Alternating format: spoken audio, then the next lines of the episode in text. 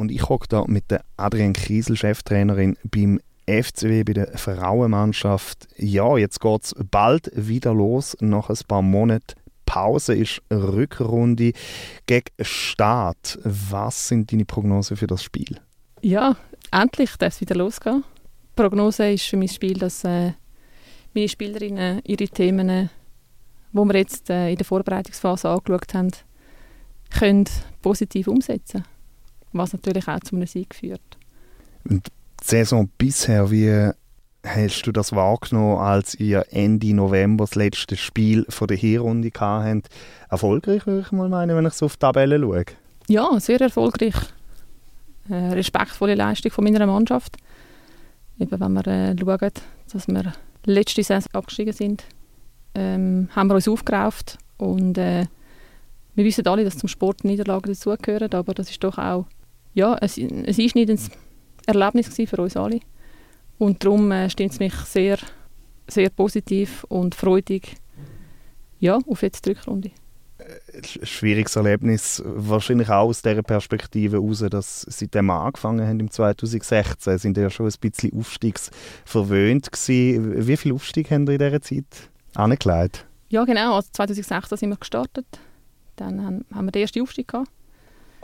Dann haben wir äh, von der zweiten Liga in die erste Liga auch einen direkten Aufstieg gehabt. Dann waren wir zwei Jahre in der ersten Liga und haben dann den Aufstieg geschafft. Also ja, wir, wir sind gut im Aufsteigen, genau. Und wie habt ihr das dann ähm, wahrgenommen? Gut, letzte Saison ist der Abstieg dann gekommen. Hat sportlich nicht gelangt? Sind die anderen Mannschaften äh, zu übermächtig oder zu routiniert? Wie erklärst du dir die Situation? Ja, es sind mehrere Faktoren. Einerseits ist es die Erfahrung, die uns gefehlt hat auf dem Niveau. Äh, andererseits sind wir auch, ähm, ja, haben wir äh, Rückschl äh, Rückschläge mit, äh, mit vielen Verletzungen erlebt. Ähm, personell ist es dann auch schwierig geworden mit den Verletzungen. Wir haben ähm, keine, keine zweite Mannschaft, wo wir haben können Spielerinnen dazu nehmen dass wir die Lücke können füllen und auch ein bisschen Pech in der letzten Runde, wo Gegnerinnen ein Spiel verloren haben gegen Gegnerin, die wir eigentlich hätten, sollen, sollen gewinnen Also dort ist ein Pech dazugekommen, obwohl ich das nicht als Entschuldigung sehe und mehr den Fokus auf die ersten Punkte legen so über die Zeit lang, du bist von Anfang an dabei gewesen. Was sind so die grossen Stärken von dieser Mannschaft gewesen, wo, wo die doch auch Erfolgsstory mitgeschrieben hat? Es sind sehr viele Faktoren, es sind sehr viele Werte, die wir in dieser Mannschaft äh, tragen. Das ist einerseits Toleranz, einerseits äh, auch Diversität von dieser Mannschaft, wie wir zusammengewürfelt sind. Wir sind sehr demütig, wir sind äh, respektvoll und gleichzeitig sind wir auch sehr diszipliniert und ähm, schauen zusammen in die gleiche Richtung ähm, wenn man jetzt vergleicht das erste Jahr mit dem aktuellen Jahr, äh, hat sich wahrscheinlich ganz, ganz viel da, sportlich und, und was die Mannschaft angeht. Was, was bist du besonders stolz? Wo hast du das Gefühl, hast du besonders als Trainerin können deine Akzente setzen und äh, ja, die Mannschaft mitprägen? Ich glaube, wir sind, ähm, ein gesunder Wachstum, wo wir, äh, wo wir stetig weiterentwickelt haben, auch ich als Trainerin. Ich durfte viele Erfahrungen sammeln. Ich muss auch sagen, das ganze Konzept ist sehr gut aufgegangen. Ich habe 2016 äh, gesagt, in einer meiner ersten Teamsitzungen, dass ich wertvolle Spielerinnen ausbilden will. Das heisst auf und neben dem Platz. Ich denke, auf das Projekt bin ich sehr stolz, weil ich, weil ich sehe, wir haben, wir, ich habe Leaderinnen auf dem Platz, Spielerinnen, die Verantwortung übernehmen, die Themen weitergeben, die mich, ja, wo ich sage, wo mir eigentlich fast wichtiger sind, weder die sportlichen Erfolge, sondern mhm. auch die menschlichen Erfolge. Ja. Jetzt, wenn wir anschauen, ähm, der Frauenfußball hat äh, in den letzten Jahren doch einen gewissen Aufschwung gehabt. Wir erinnern uns an die äh, letzte WM, wo eigentlich fast schon äh, positiver aufgenommen worden ist als die von den Herren. Ähm, wie sind ihr so im Winterthur willkommen geheißen worden? Ist so das Interesse groß gewesen? Ja, ich glaube, wir dürfen nicht vergessen, dass wir im Frauenfußball doch noch Hürden haben. Ähm, ich glaube, es hat niemand auf uns gewartet. Außer halt vielleicht die Prosecco-Kurve. Die haben vielleicht ein bisschen auf euch gewartet. Natürlich, Prosecco-Kurve und auch Popcorn-Kurve. Mhm. Genau, das, ja, das sind äh, natürlich Leute, die uns jetzt auch äh, seit Jahren begleitet und wo auch zu den wertvollen Menschen gehören, wie ich, wie ich das jetzt von den Spielerinnen erzählt habe. Ähm, nein, ich glaube schon, dass, es, dass der Frauenfußball ähm, lernt, äh, aus diesen Hindernissen ähm, stärker zu werden. Aber ja, das bleibt, so bleibt es auch spannend. Und die, Herausforderung nehmen wir auch an. Mhm. Was braucht es denn jetzt so auf Winter bezogen, äh, vielleicht auch an Sachen rundherum, äh, damit es noch könnte erfolgreicher sein oder äh, gibt es Sachen, wo, wo ihr vielleicht würdet euch wünschen? Ganz allgemein ist es mir wichtig, dass wir als Region zusammenspannen. Wir haben äh, ganz viele gute Clubs in der Stadt und in der Region Winterthur, die äh, seit über 20 Jahren Frauenfußball fördern. Dort ist es mir extrem wichtig, dass wir zusammen über den Tellerrand schauen und die Frauen fördern, sei es in der Breite, aber auch in der Spitze.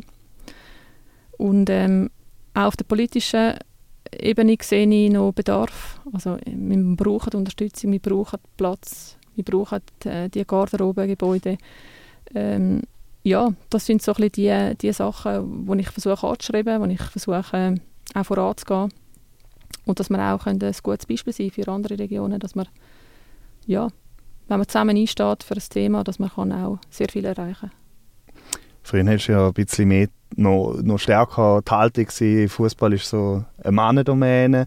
Langsam bricht sich das also ein bisschen auf. Merkt man das auch bei den Leuten, die irgendwie dann nachkommen? Ist beispielsweise, was junge Mädchen angeht, das Interesse vom Fußball irgendwie spürbar gewachsen? Oder, oder ist das nicht gleich, wie wo, wo noch angefangen haben? Nein, ich ähm, stoße immer auf grosses Interesse. Wir haben vielleicht auch ein schönes Beispiel äh, von der Cecile äh, sie ist jetzt schon mittlerweile vierfaches Mami. Lange bei uns gespielt und ähm, eine Tochter, die erste Tochter, äh, ist, hat uns immer begleitet im Trainingslager auch. Der Mann ist mitgekommen und hat äh, auf Kind geschaut. Und ähm, als sie das erste Mal einen Mannenfußballmatch gesehen hat, hat sie gesagt, Mami, ja, das spielen ja nur Papis. Und also bisschen, äh, sie hat es komisch gefunden, äh, wieso nicht Mamis spielen, weil sie so aufgewachsen ist. Und ich glaube, das ist ein ganz gutes Beispiel, dass wir als Gesellschaft auch einen Teil dazu beitragen können, wie wir der Welt zeigen wollen, wie wir Gleichberechtigung wollen aufrechthalten Die Art und Weise, wie man gesellschaftlich den Männerfußball anschaut äh, oder mit dem umgeht und dann eben das Gegenstück äh, bei den Frauen, wie, wie empfindest du das so? Hat es da Unterschied bei der Art und Weise, wie die Leute damit umgehen? Wie nimmst du das wahr? Ja, Fußball ist ein großes Thema in unserer Gesellschaft. Viele, viele schauen sehr viel Fußball, viele kommentieren Fußball ganz allgemein. Ich glaube, es ist doch aber ganz wichtig, dass man einmal zurückschauen in der Historie, wie der Frauenfußball entstanden ist, wenn man doch auch schaut, ähm, auch über die Landesgrenze. Zum Beispiel in, in England hat es ähm, zu Zeiten zum Zweiten Weltkrieg hat's, äh, Frauen gegeben, wo, wo, wo Fußball gespielt haben. Es gibt auch, äh, die FIFA hat mal einen Bericht herausgegeben, dass die ein Spiel hatten, glaube 54'000 Zuschauerinnen haben das Spiel verfolgt. Ähm, Frauen haben auch Geld verdient. Sie haben, äh, ihre Teams haben eigentlich aus den Arbeitsgruppen äh, sind die entstanden. Ähm, und äh, das Geld, das sie dann äh, in diesen Spielen verdient haben, haben sie dann den verwundeten Soldaten, also ihren Männern gespendet. Der Krieg ist beendet worden. Die Männer kehren zurück. Und was passiert? Der Frauenfußball wird ist verboten worden also das heißt eigentlich, wenn wir zurückschauen, jetzt zum Beispiel auch eben gerade in England, wo eigentlich der Fußball der, der Sport Nummer eins ist, wo könnten wir jetzt sein, zum Beispiel in England, wenn jetzt die Frauen dort, dort können weiterspielen Bei uns in der Schweiz ist es ein bisschen ähnlich. Wir haben äh, 1971 haben wir dürfen das erste offizielle Spiel dürfen bestreiten, obwohl wir auch wissen äh, von Historikerinnen und Historikern, dass es Frauen schon vorher, dass Frauen schon vorher Fußball gespielt haben.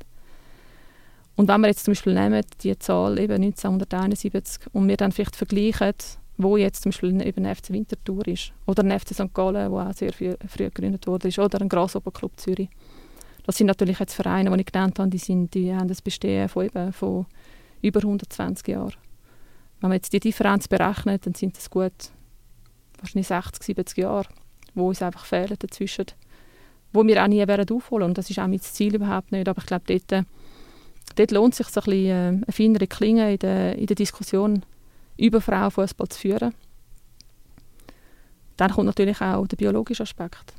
Äh, ich war jetzt lange in der Medizin und ähm, auch dort in der Medizin sehen wir einfach, dass wir unterschiedliche Körper haben, unterschiedliche Möglichkeiten.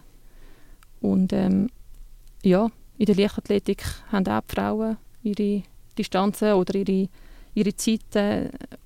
Und ich wünsche mir dort einfach auch eine differenzierte Meinung über den Sport. Es ist in dieser Saison ganz, ganz viel über die Herrenmannschaft äh, geredet worden, eben auch vom Hintergrund vom Aufstieg wie ist das so, was Interesse an der, an der Frauenmannschaft angeht? Spürt man da, ja, Winterthur hat das Interesse daran, dass das auch stattfindet, dass, dass äh, die FCW eine starke Frauenabteilung hat? Merkt man das denn irgendwie äh, auch im Stadion? Ja, ich äh, empfinde das, äh, man sieht das sehr gut an, an von unseren Fans. Äh, die äh, Kurven oder die Leute, die wo, im, wo mehr oder immer mehr unser Spiel kommen schauen. Das sind auch die Leute äh, kommen aus der Kulturszene, das sind Familien mit vielen Kindern.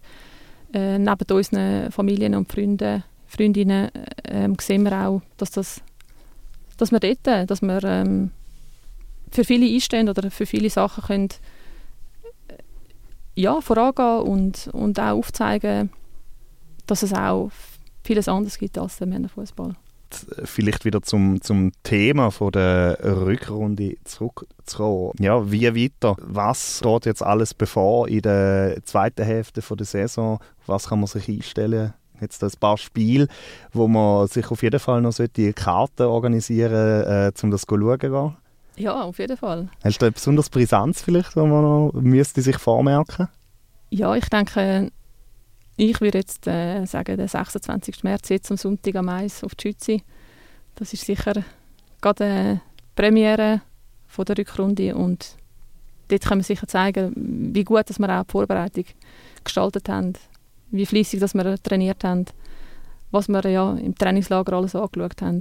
Das denke ich, das wäre äh, gerade eine gute Einladung für alle kommenden Spiele. Was wünschst du dir den nächsten Jahren für, für den Frauenfußball? Ich möchte eigentlich äh, weiter äh, bei den Stärken bleiben vom Frauenfußball. Ich glaube, der Frauenfußball zeigt uns einmal mehr, dass es eine Stärke ist, dass man äh, einerseits in seinem Leben nicht alles auf, auf Karten, auf eine Karte setzt, sondern dass es auch ähm, kann ein Privileg sein kann, dass man nebenbei noch studieren kann oder dass man nebenbei eine Familie haben kann, dass man nebenbei kann in die Schule gehen kann, dass man einen Beruf hat, wo man nachgehen kann. Ich glaube, Frauen, die im Frauenfußball gelandet sind, haben sehr viel fürs Leben gelernt. Ähm, auch gerade die Demut, die ich angesprochen habe, ähm, die Dankbarkeit, dürfen auch mit zwei Hüten unterwegs sein. Natürlich, es ist nicht wünschenswert, aber mein Wunsch wäre für die Zukunft, dass wir bessere Bedingungen haben, dass wir können weiter einem Beruf nachgehen dass wir Zeit für unsere Familien haben, dass wir aber gleichzeitig auch die Zeit haben äh, für unsere sportlichen Aktivitäten, dass es dort einfach eine, eine ausgeglichene Waage ist dass wir so auch zum Beispiel unsere Fixkosten können decken und ähm, so durchs Leben können gehen Ich muss ehrlich sagen, ich glaube, mir wäre es langweilig, wenn ich jetzt eine 100% Stelle hätte als Trainerin. Ich glaube, mir würde so ein bisschen die Essenz vom Leben fehlen. So ein bisschen, wir können mit anderen Fragen zu beschäftigen. Und darum finde ich es eine Stärke, im Frauenfußball zu sein. Und das wünsche ich mir natürlich auch für die Zukunft. Besten Dank und äh, ja, viel Erfolg am Sonntag. Merci vielmals.